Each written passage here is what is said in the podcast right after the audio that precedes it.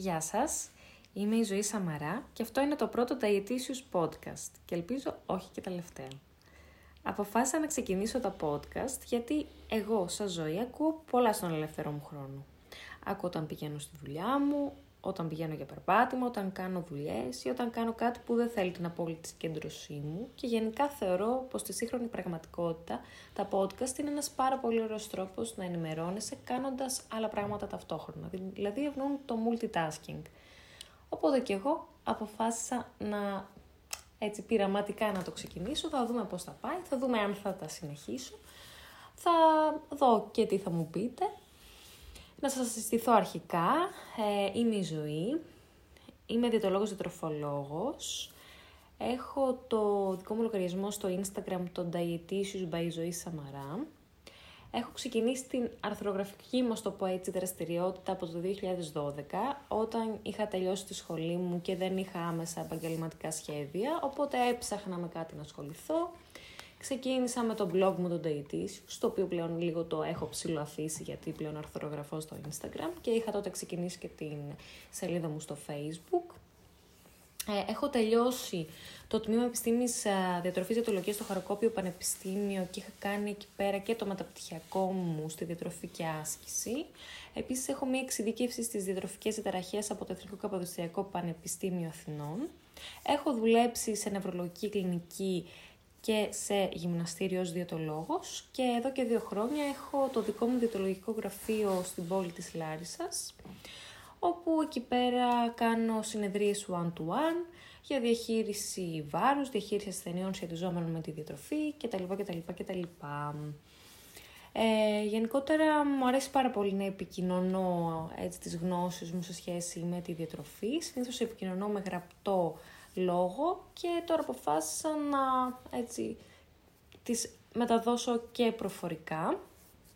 Ε, ελπίζω λίγο να συγχωρήσετε το αρχικό μου άγχος έτσι, και την αρχική μου άβολη κατάσταση στο πρώτο podcast. Ε, λοιπόν, αποφάσισα το πρώτο μου podcast, επειδή λοιπόν μου είναι λίγο δύσκολο να μην το κάνω και μόνη μου και θα έχω έτσι έναν ας το πούμε, συμπαρουσιαστή. Το θέμα του πρώτου podcast θα είναι ε, γιατί... Το συμπαρουσιαστή θα τον συστήσεις Μετά, μετά. Α. Ωραία. Ε, το θέμα του πρώτου podcast θα είναι γιατί... Για πες το θέμα του πρώτου podcast. Πες το εσύ το θέμα του πρώτου podcast. Εγώ είμαι ο συμπαρουσιαστής. Εγώ θα συμπαρουσιάσω. Δεν το θυμάσαι. Έχει να κάνει με το πόσο δύσκολο είναι να χάσουμε κιλά και να κρατήσουμε τέλος πάντων ε, αυτή τη διαφορά.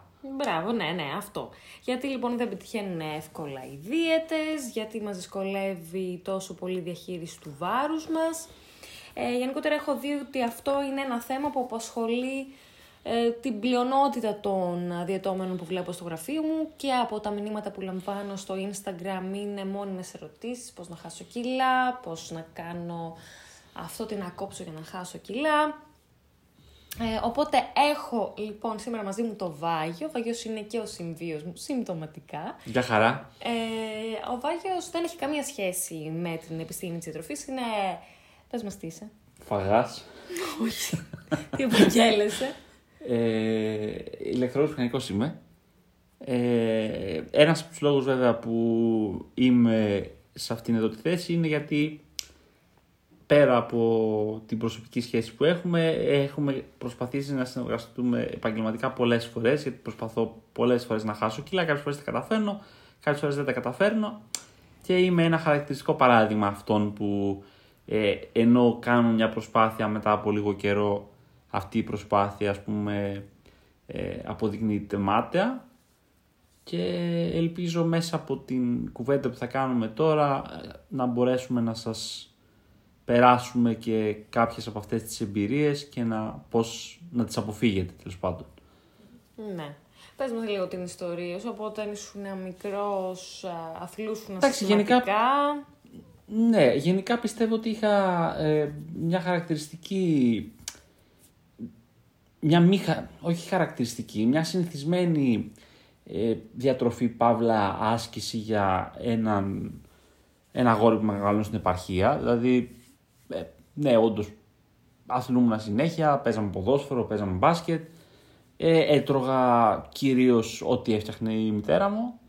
Δεν έτρωγες απ' έξω συχνά. Όχι, δεν έτρωγες έτρωγα απ' έξω ποιοτικό συχνά. Φαγητό. Γενικά είχες ένα υγιές σωματικό βάρος. Δεν είχες ποτέ θέμα με το βάρος σου στην εφηβεία σου, ούτε και στα πρώτα χρόνια τη ενήλικη ζωή σου, από ό,τι θυμάμαι. Όχι ακριβώς. Ε, κάπου εκεί στο κομβικό σημείο των Πανελληνίων είχα αρχίσει να παίρνω κιλά. Α, οκ. ναι. Και στα πρώτα χρόνια της ε, ενήλικης ζωής μου τέλος πάντων συνέχισα να έχω κάποια κιλά. Ε, έκανα μια πολύ μεγάλη προσπάθεια σε κάποια φάση μόνος μου με πράγματα τα οποία διάβαζα και κατά πάσα πιθανότητα ήταν και λάθος ε, και πάρα πολύ γυμναστική και έχασα πάρα, πολλά- πάρα, πάρα πολλά κιλά. δηλαδή ναι, μιλάμε αλλά τώρα με πολύ ότι... αυστηρή διε- δίαιτα. Ναι, α, α, μ, πιο πολύ αφαγία θα το έλεγα Ακριβώς. και όχι τόσο διατροφή. Εντάξει, το πρόβλημα ήταν ότι. το- και είναι μια, ένας αστερίσκος στον οποίο θα πρέπει να σταθείς και εσύ, φαντάζομαι, ότι ε, υπάρχουν πάρα πολλοί άνθρωποι που νομίζουν ότι μπορούν να τα κάνουν μόνοι τους αυτά τα πράγματα. Ε, επειδή ειδικά τώρα που η πληροφορία είναι ελεύθερη στο διαδίκτυο, ε, πολλές φορές μπορεί να παρεξηγηθεί το τι σημαίνει δίαιτα, τι σημαίνει καλή τροφή, τι σημαίνει κακή τροφή κτλ. Και Ναι, Πισ- εσείς, ε, το κύριο παράδειγμα του ανθρώπου που πιστεύει ότι μπορεί να διαχειριστεί μόνος του το βάρος Ναι, εντάξει, εγώ είμαι κεφάλας, ας το Ναι. πούμε. και έχεις κάνει κοινώς. τέλος πάντων πάρα πολλές fat diets χωρίς να είναι οργανωμένες fat diets. Δεν έχεις κάνει ας πούμε, και το γονική, δεν έχεις κάνει Atkins, δεν έχεις βάλει ταμπέλες, δεν έχεις μπει τόσο βαθιά Εντάξει, ώστε ας, να ας, μην, ας, μην πάμε ακολουθήσεις. σε, ας, μην- ας μην πάμε τώρα σε, ε, πώς το λένε, ειδικούς όρους. Και πάντως για να ολοκληρώσουμε τέλος πάντων αυτή την ε, ιστορία που έχουμε ξεκινήσει, ε, μετά από λίγο διάστημα τα ξανάβαλα τα κιλά. Ε, Τώρα μιλάμε για ενήλικη ζωή. Μετά τα Τώρα μιλάμε για 18. ενήλικη ζωή. Ναι. μετά από 3-4 χρόνια ξανά έκανα μια παρόμοια προσπάθεια. Ξανά χάσα πάρα πολλά κιλά. Τα ξαναπήρα μετά από ένα διάστημα. Α, τώρα μιλάμε τώρα το διάστημα που ξαναπαίρνω τα κιλά κυμαίνεται από 6 μήνες, ένα χρόνο. Συνήθως δηλαδή μπορεί να μην τα πάρω όλα μαζί, αλλά μέσα σε ένα, ενάμιση, δύο χρόνια τα έχω πάρει όλα τα κιλά που έχω χάσει συνήθως. Και από εκεί και πέρα μετά, α, μετά από άλλα 3-4 χρόνια ξανά έκανα Που μια ήσουν προσπάθεια. Στο στρατό; Ναι. Πες όλη την ιστορία. τι Έτυχε να έγινε πάω εκεί. στο στρατό και εκεί πέρα για να συνεχίσω να είμαι τέλος πάντων σε συγκεκριμένο στρατόπεδο έπρεπε να χάσω κάποια κιλά για να βγάλω μια συγκεκριμένη εκπαίδευση. Θα είχε λίγο ενδιαφέρον να μας πεις πώς έγινε όλο αυτό και γιατί έγινε αυτό. Ε, Ο διοικητής είπε ότι είμαι χοντρός και για να συνεχίσω να κάνω την εκπαίδευση πρέπει να χάσω κιλά. Τόσο ωραία πράγματα.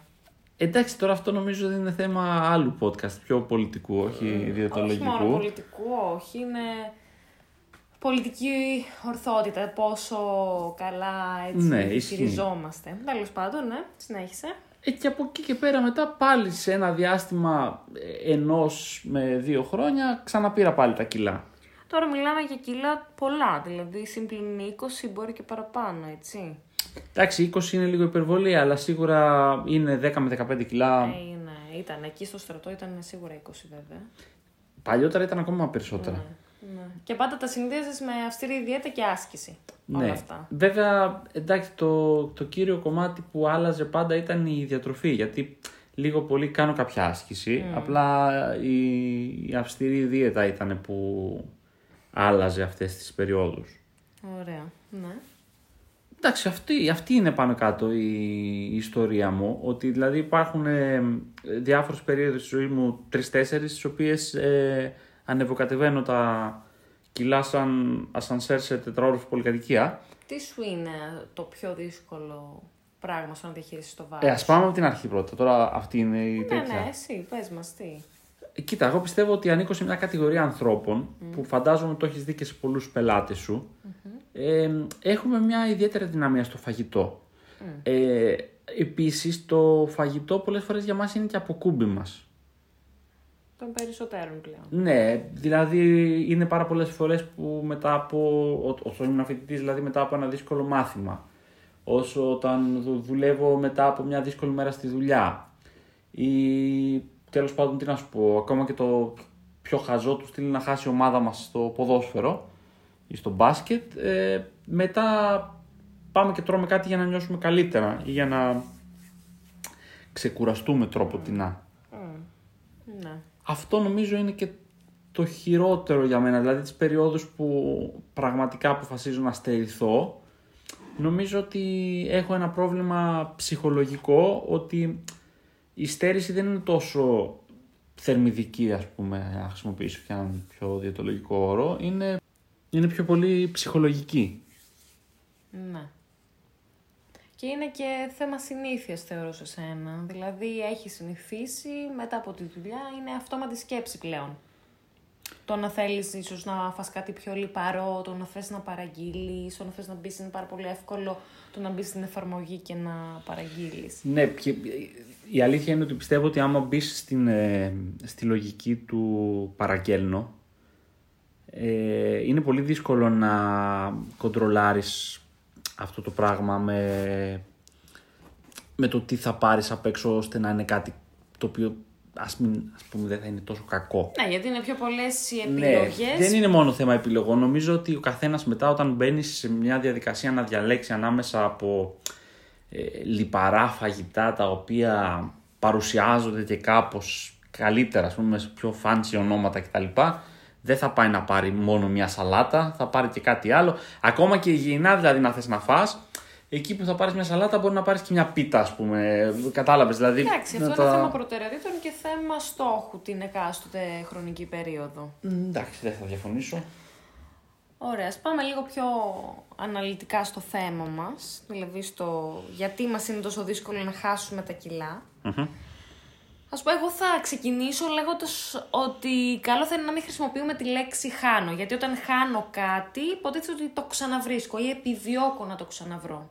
Οπότε να λέμε λέξεις, να αντικαταστήσουμε τη λέξη χάνω κιλά με το ξεφορτώνω με κιλά, ε, διώχνω από πάνω μου, είναι λίγο έτσι καλύτερες. Ετυμολογικά. Ετυμολογικά, ναι, ετυμολογικά πες το.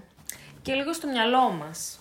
Μ, Οκ. Ε, βασικά, το πιο δύσκολο είναι ότι παντού γύρω μας πλέον υπάρχει το φαγητό. Πάμε για καφέ, ενώ παλιά η καφετέρια θα είχε απλά τον καφέ σου, θα είχε αναψυκτικά, θα είχε έστω λίγο αλκοόλ.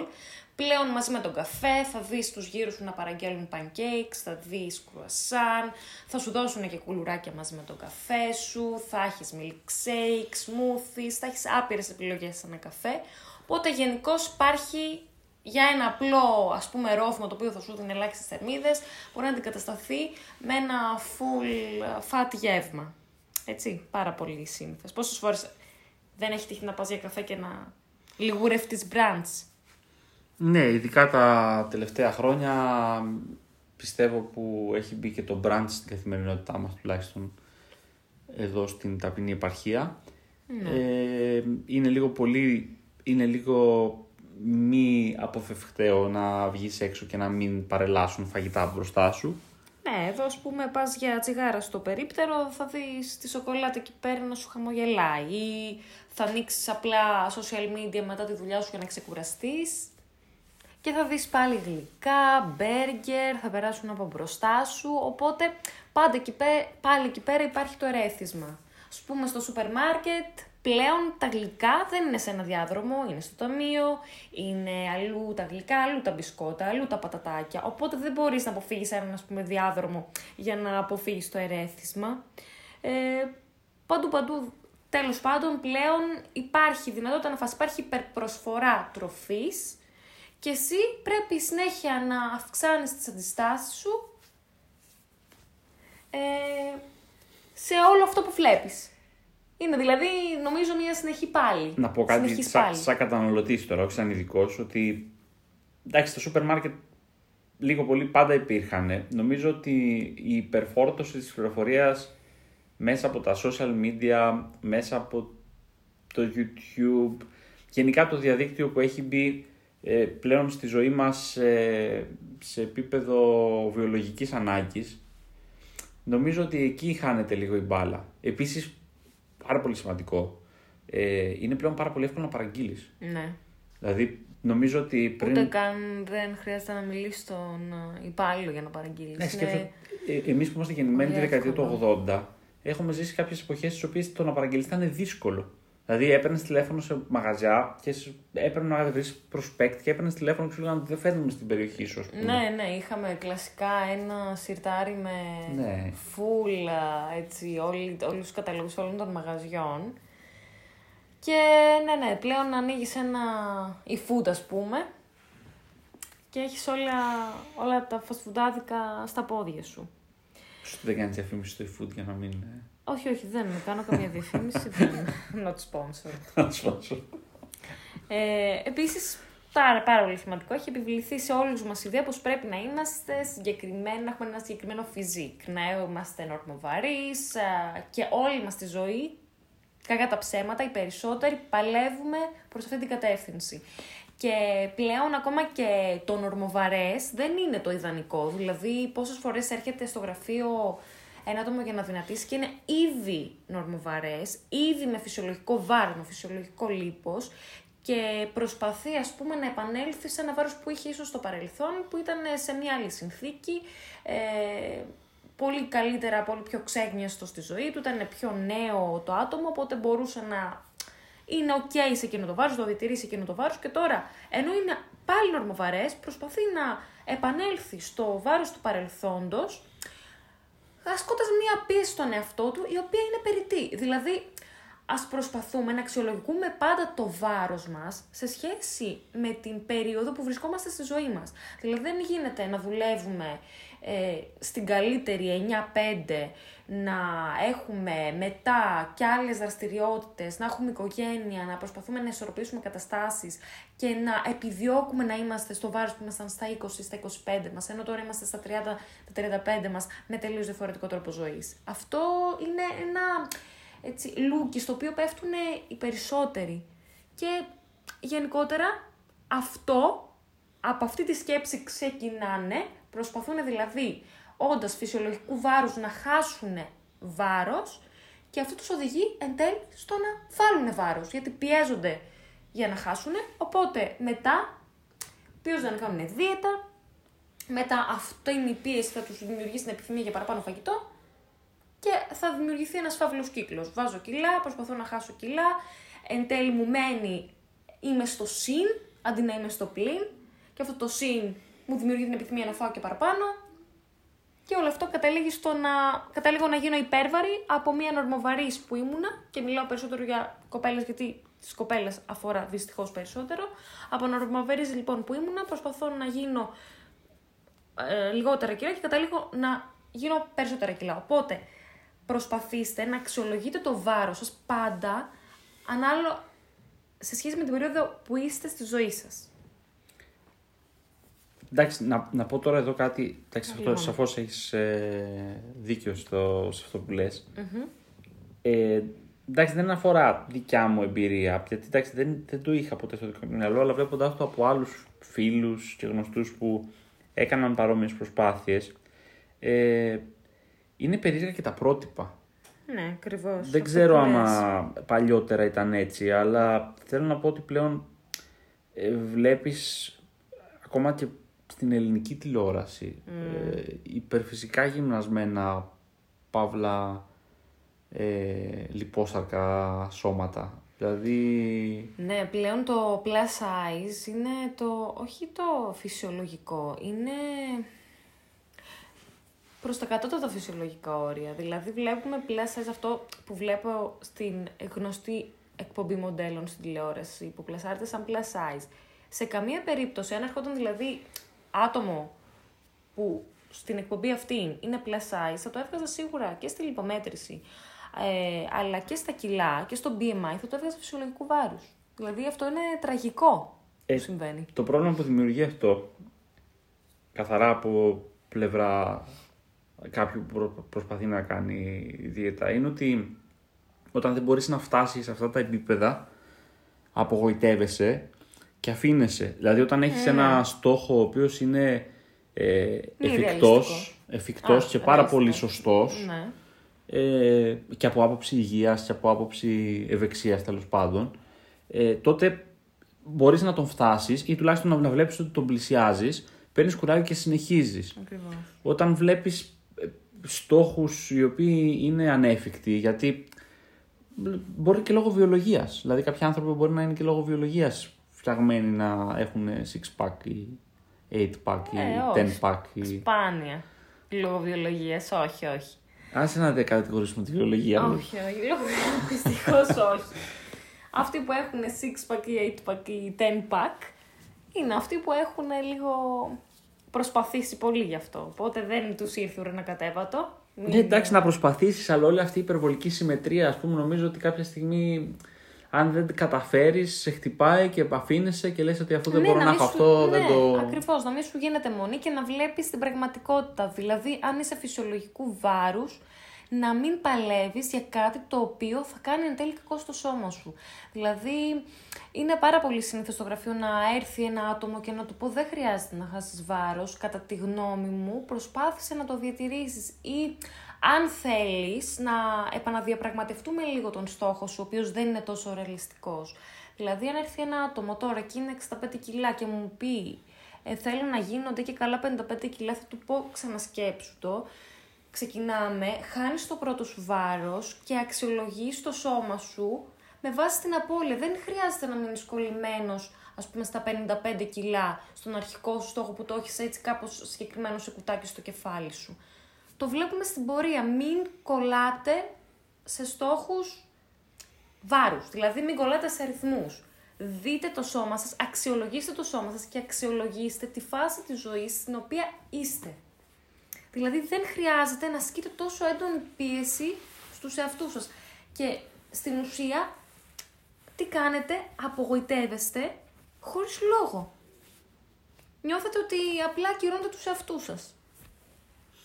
Και με βάση τα πρότυπα αυτό που είπες, αυτό ακριβώς κατακλυζόμαστε και στο Instagram και στο Facebook και στην τηλεόραση από λάθος πρότυπα, τα οποία στις περισσότερες των περιπτώσεων είναι φτιαγμένα. Είναι πούμε, στο, στο Instagram οι περισσότερες φωτογραφίες είναι πειραγμένες. Ναι, αν δεν είναι από Photoshop που είναι λίγο πιο επαγγελματική η δουλειά, ακόμα και τα φίλτρα, ακόμα και η γωνία λήψης. Δηλαδή, στην ουσία, οι περισσότεροι influencers που βλέπουμε στο Instagram βγάζουν 100 λήψεις για να ανεβάσουν μια φωτογραφια Ε, ο καθένας μας βασικά θα προσπαθήσει να βγει το καλύτερο δυνατό. Ακόμα και ένα άτομο που δεν τον νοιάζει όπως εσύ, δεν, δεν σε νοιάζουν καθόλου οι φωτογραφίες. Ε, εντάξει, θα προσπαθήσεις να βγεις decent στη φωτογραφία σου. Φαντάσου και ένα άτομο που έχει 100.000 followers. Πόσες συλλήψει θα κάνει για να ανεβάσει μια φωτογραφία. Να σε ρωτήσω κάτι για να συνδέσουμε λίγο αυτό με το προηγούμενο topic. Ε, γιατί, όπως είπαμε και πριν, είναι μια προσπάθεια να δώσουμε και μια λύση σε αυτούς τους ανθρώπους που προσπαθούν να χάσουν κιλά και δεν τα ναι, καταφέρνουν. Ναι. Ε, τι συμβουλεύεις όσον αφορά αυτή την υπερπληροφόρηση, την υπερπροβολή είτε του φαγητού που λέγαμε πριν, είτε αυτών των ε, μη ρεαλιστικών προτύπων; Τι μπορεί να κάνει κάποιος δηλαδή για να αποφύγει, θα το πω σαν μπάρμπας, όλη αυτή την υπερβολική έκθεση στα social media; Όσον αφορά όμως το κομμάτι του φαγητού και της διατροφής. Ναι. Εγώ αυτό που θα συμβούλευα είναι να κάνει unfollow. Να κάνει unfollow σε λογαριασμού που του κάνουν κακό και το καταλαβαίνει ότι του κάνουν κακό, αλλά συνεχίζει να τους ακολουθεί. Mm-hmm. Α πούμε, αν βλέπει τώρα ένα άτομο και μπαίνει συνέχεια στο προφίλ του και βλέπει το σώμα του και λέει τι ωραίο που είναι, θα ήθελα και εγώ να γίνω σαν αυτό, και εγώ πω τι ωραία που γυμνάστηκε σήμερα και τι ωραία που μας τα δείχνει, τι ωραία που τρώει. Αυτό στην ουσία του δημιουργεί μια αιμονή. Οπότε, εφόσον συνειδητοποιεί αυτή την αιμονή που του δημιουργεί, καλό θα ήταν να μπει στη διαδικασία και να το κάνει unfollow. Ή να κάνει unfollow, ας πούμε, λογαριασμούς που δείχνουν συνέχεια, ε, τι να σου πω. Φαγητά. Ναι, φαγητα Φαγητά που του ανοίγουν την όρεξη. Ή ακόμα και εμένα, το δικό μου το προφίλ. Αν θεωρεί ότι του κάνει κάπου κακό, ότι παίρνει μια πληροφορία και δεν την επεξεργάζεται σωστά, αλλά την επεξεργάζεται για κακό του, αντί για όφελός του, αντί για να του κάνει κάπου καλό, του κάνει κάπου κακό, ας κάνει και το δικό μου το προφίλ. Δηλαδή και το προφίλ ενός επαγγελματία διατολόγου, ας το κάνει unfollow αν θεωρεί ότι δεν του κάνει κάπου καλό. Δηλαδή, όπου βλέπετε ότι είναι κάτι trigger για σας, trigger για να σας κάνει να φάτε παραπάνω ή trigger για να σας κάνει να ε, θέλετε να χάσετε πιο έντονα τα κιλά σας, αποφύγετε το. Δηλαδή, για μένα και αυτό που συμβουλεύω παντού είναι, πρώτον, Αν θεωρείς ότι δεν μπορείς, ότι έχεις δηλαδή τη σοκολάτα στο σπίτι σου και δεν μπορείς να αποφύγεις να τη φας, μην την παίρνεις τη σοκολάτα. Δηλαδή αυτό, αυτό είναι το πρώτο στάδιο, ώστε μετά να προχωρήσεις στο στάδιο του να έχεις τη σοκολάτα στο σπίτι σου και να μπορέσεις να διαχειριστείς και να φας, ας πούμε, ένα κομματάκι. Οπότε σε πρώτη φάση αποφύγετε όποιο ερέθισμα σας κάνει κακό. Σας δημιουργεί την αρνητική σκέψη, η οποία αρνητική σκέψη θα οδηγήσει και στην αρνητική συμπεριφορά.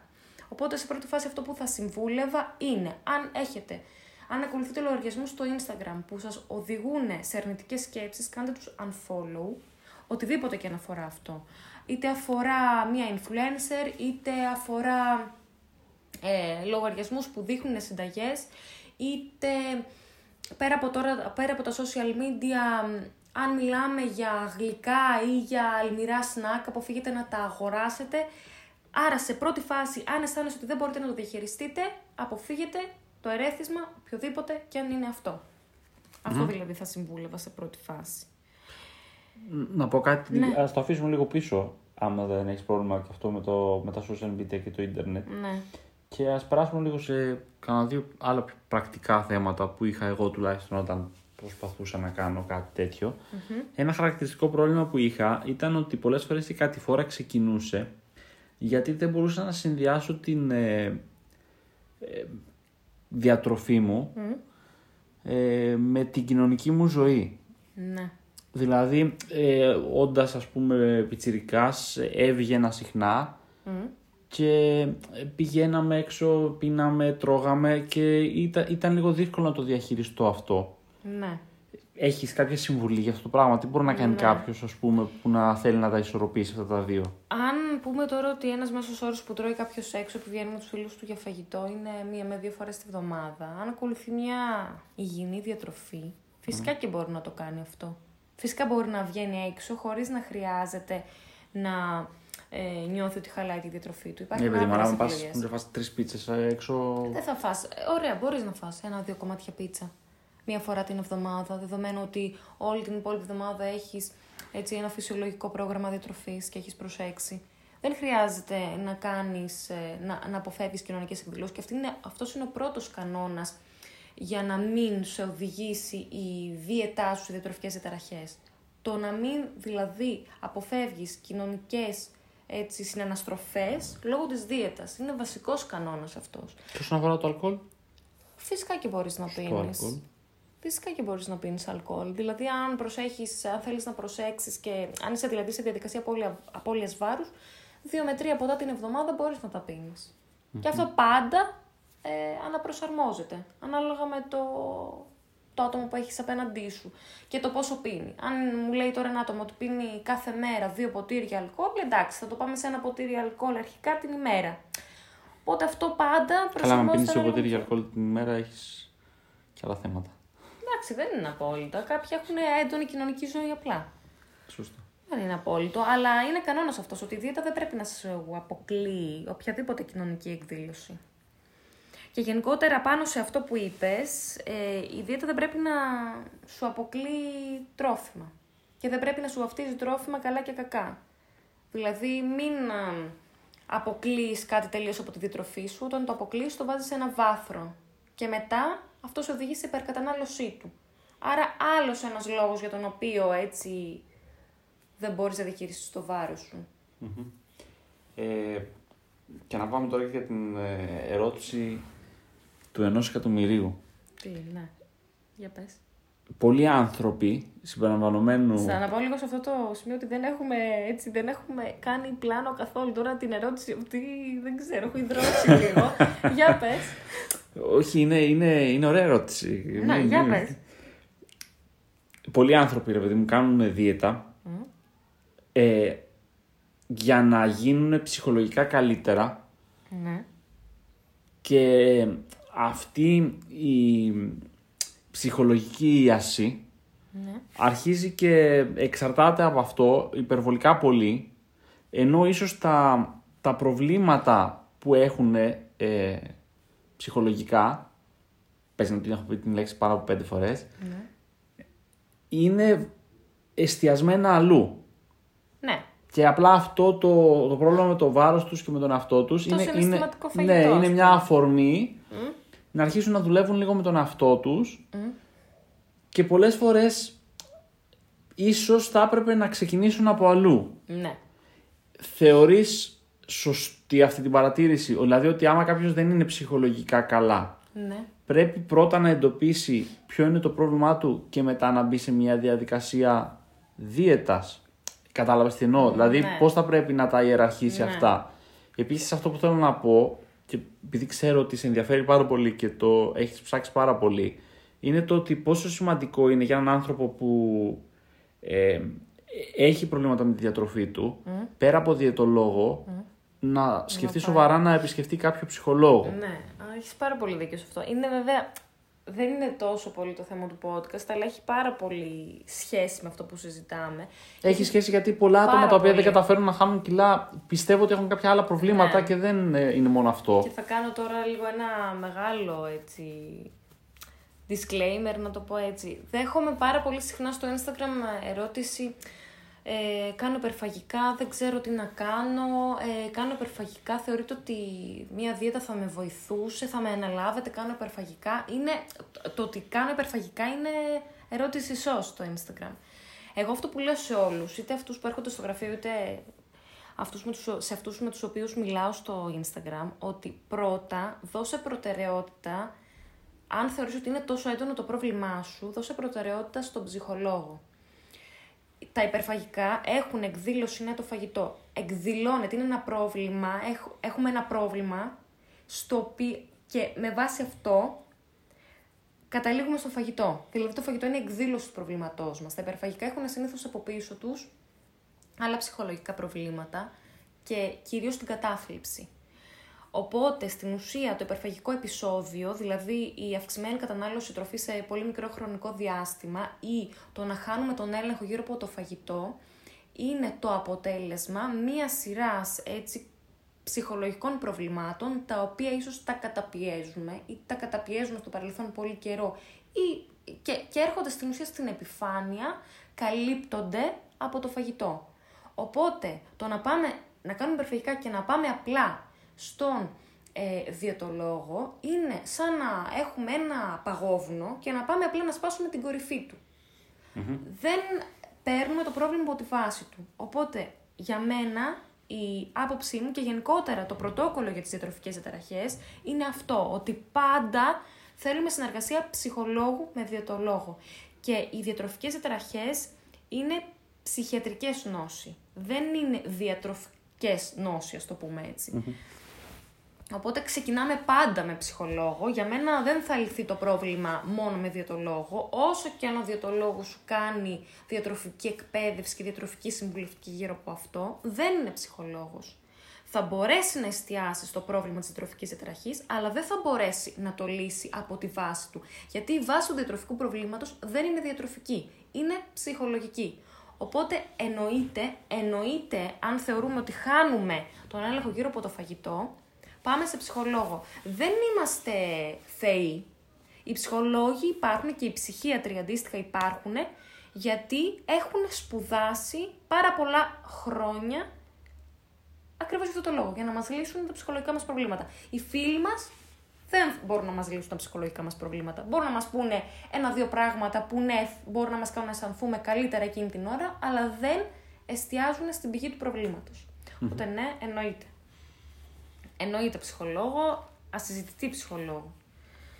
Ε, Να κάνω τελευταία ερώτηση γιατί. Κάνα, ναι, για, για να, να μην, μην το γίνει και τεράστιο κουράσουμε. το podcast. Αν και είχαμε και άλλα πράγματα να πούμε, αλλά να μην. Και τώρα για πρώτο podcast να μην το. Α κρατήσουμε κάτι για το δεύτερο. Α κρατήσουμε κάτι για το δεύτερο αν υπάρξει. Ναι. Για να σε διαφημίσουμε κιόλας λίγο. Ναι. Και εσένα, ας πούμε, και, τις, ε, και όλους τους επιστήμονες του κλάδου, του, του κλάδου σου. Εγώ είμαι ένας άνθρωπος που έχει πρόβλημα να χάσει κιλά. Ναι. Έχω προσπαθήσει με το λάθος τρόπο να τα χάσω, ε, με το, είτε με το σωστό είτε με το λάθος τρόπο τέλος πάντων. Όπως φαντάζομαι και άλλοι άνθρωποι και, εκεί πέρα έξω. Ναι.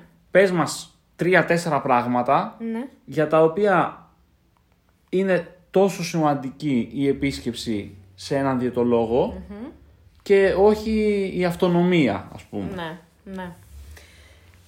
Πρώτον, θα πω το πρώτο και κύριο είναι πως όταν κάνουμε μόνοι μας ε, δίαιτα, είτε δίαιτα είτε διατροφή, θέλετε να το πείτε, είναι ακριβώς το ίδιο πράγμα. Κάνοντας, κάνοντας μόνοι μας δίαιτα, συνήθως κάνουμε κάτι πολύ αυστηρό. Δηλαδή, κόβουμε, ας πούμε, υδατάνθρακες, κόβουμε το ψωμί μαχαίρι, κόβουμε τα μακαρόνια. Οπότε αυτό μας δημιουργεί cravings, μας δημιουργεί έτσι πολύ υψηλέ επιθυμίες για συγκεκριμένα τρόφιμα.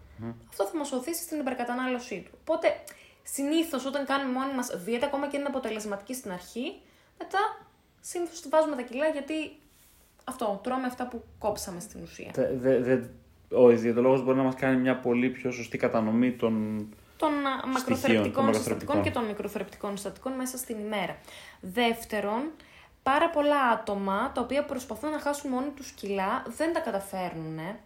Ε, γιατί κόβουν μεν κάποια πράγματα, αλλά δεν κάνουν σωστή κατανομή των θερμίδων μέσα στην ημέρα, οπότε εν τέλει τείνουν Αντί να κάνουν μια υποθερμιδική διατροφή, δηλαδή μια διατροφή για απώλεια βάρους, κάνουν μια ισοθερμιδική διατροφή. Δηλαδή δεν κόβουν θερμίδες εν τέλει, κόβουν στην ουσία μπορεί να κόβουν ομάδες τροφίμων, αλλά να τρώνε πολύ περισσότερο από κάποιες άλλες ομάδες τροφίμων και αυτό να καταλήγει στο να μην κάνουν υποθερμιδική διατροφή. Οπότε αυτό τους κάνει να απογοητεύονται και καταλήγουν, ας πούμε, πάρα πολλά άτομα καταλήγουν να έρθουν σε μένα λέγοντας μου ότι δεν μπορώ να χάσω κιλά, δεν, έχει σταματήσει ο μεταβολισμός μου. Ε, κάτι το οποίο απλά είναι μια φράση που έχουν μάθει όλοι και τη χρησιμοποιούν. Δεν έχω καλό μεταβολισμό.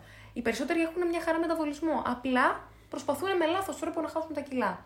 Επίσης, άλλος ένας λόγος που καλό θα ήταν να επισκεφτούν ένα διαιτολόγο είναι ότι όταν προσπαθούμε συνέχεια να κάνουμε δίαιτες, είτε μόνοι μας, είτε γενικότερα, και χάνουμε, βάζουμε κιλά, χάνουμε, βάζουμε κιλά, καταλήγουμε να παίρνουμε λιπόδι ιστό και να χάνουμε μυϊκό ιστό. Και αυτό έχει σαν αποτέλεσμα εν τέλει τα άτομα που στην ουσία έχουν κάνει πολλές φορές δίαιτα στη ζωή τους, δηλαδή προσπάθεια για απώλεια βάρους, καταλήγουν να μειώνουν μετά από χρόνια το βασικό τους μεταβολικό ρυθμό. Αυτό δηλαδή. Κάνουν λιγότερες καύσεις. Κάνουν λιγότερες καύσεις. Και το βλέπω πάρα πολύ συχνά, δηλαδή άτομα τα οποία έρχονται πρώτη φορά σε μένα, δεν έχουν ξανακάνει ποτέ δίαιτα στη ζωή τους. Αν όχι στο 100% των φορών, στο 99% πάνε τέλεια. Ενώ μπορεί να έρθει το ίδιο άτομο μετά από πέντε χρόνια που, έχει κάνει, που έχουμε κάνει πριν από πέντε χρόνια, ας πούμε, μια προσπάθεια απώλειας βάρους, έχει κάνει και μόνο του ίσως πιο μετά ε, δική του απώλεια, προσπάθεια για απώλεια βάρους, έχει πάει σε άλλο συνάδελφο αργότερα, έχει έρθει και σε μένα μετά από πέντε χρόνια και του είναι πολύ πιο δύσκολο. Καμία σχέση δηλαδή με την πρώτη φορά. Οπότε γενικότερα, για μένα, το να πάμε σε έναν διαιτολόγο είναι απαραίτητο γιατί πρώτον θα τρώμε υγιεινά, αν και ο συνάδελφος φυσικά κάνει σωστά τη δουλειά του, που οι περισσότεροι ευτυχώς πλέον την κάνουν πολύ σωστά, θα μας δώσει όλα τα συστατικά, μακροθρεπτικά και μικροθρεπτικά που χρειαζόμαστε μέσα στην ημέρα. Δεν θα μας βγάζει τρόφιμα τέλειως τη διατροφή μας, οπότε και δεν θα μας δημιουργήσει ούτε ψυχολογικές, ας το πούμε, ελλείψεις, ούτε διατροφικές ελλείψεις θα, ό,τι θέλουμε θα μπορεί να μας το εντάσει. Α πούμε, θα μας έχει, κάνει, θα μας έχει έρθει η όρεξη για παστίτσιο, θα μπορέσει να μας το εντάξει στο πρόγραμμα διατροφής. Θα θέλουμε να πάμε έξω με τους φίλους μας, θα μπορέσει να μας το εντάξει στο πρόγραμμα διατροφής μας. Για αυτούς, αυτοί είναι οι πιο βασικοί λόγοι για μένα. Και μετά, ε, ας μην. Μην πετάξω και ένα cliffhanger. Ναι, ναι. Αλλά Walking Dead για το επόμενο επεισόδιο. Ναι, για πες. Υπάρχουν υποδιαλυτικές τροφέ. Ναι, όχι. Ε, μην το κρατάς, άστο να το πούμε στο επόμενο επεισόδιο. Δεν θα πούμε τίποτα. δεν, θα ακούσει τέτοια πράγματα από μένα. δεν υπάρχει καμία τροφή που να κάνει από μόνη της λιποδιάλυσης, παιδιά. Μην, μην κουγκλάρετε τέτοια πράγματα. Απλά θα, θα σας παραπέμψει το Google σε σελίδες ό,τι να είναι. Τζάμπα έβγαινα 10 χρόνια πράσινο τσάι πρώην μεσημέρι δηλαδή. Δεν, ε, δεν το έκανες οπότε. Εντάξει. Εμένα με κάλυψες πλήρως. Είχαμε κι άλλα να πούμε, απλά ο Βάκιος γενικά πετούσε πραγματάκια. Εντάξει, Οπότε... γι' αυτό είμαι συμπαρουσιαστής, για να συμπαρουσιάζω. Καλά έκανες. Όχι, ήταν πολύ σημαντική η προσφορά σου στο πρώτο podcast, που ελπίζουμε να, να μην είναι και τελευταίο. Αυτό ήταν λοιπόν το πρώτο podcast. Ελπίζω να σας άρεσε. Περιμένω σχόλια και παρατηρήσεις στα social. Μπορείτε να με βρείτε στο Instagram. Είμαι dietitious ε, underscore κάτω παύλα δηλαδή Sam, η Dietitious by Ζωή Σαμαρά και το ίδιο και στο Facebook. Ευχαριστώ πάρα πολύ το Βάιο, ήταν πάρα πολύ σημαντική η συμβολή του. Εγώ ευχαριστώ. Ε, γεια σας. Γεια χαρά. Τα λέμε στο επόμενο.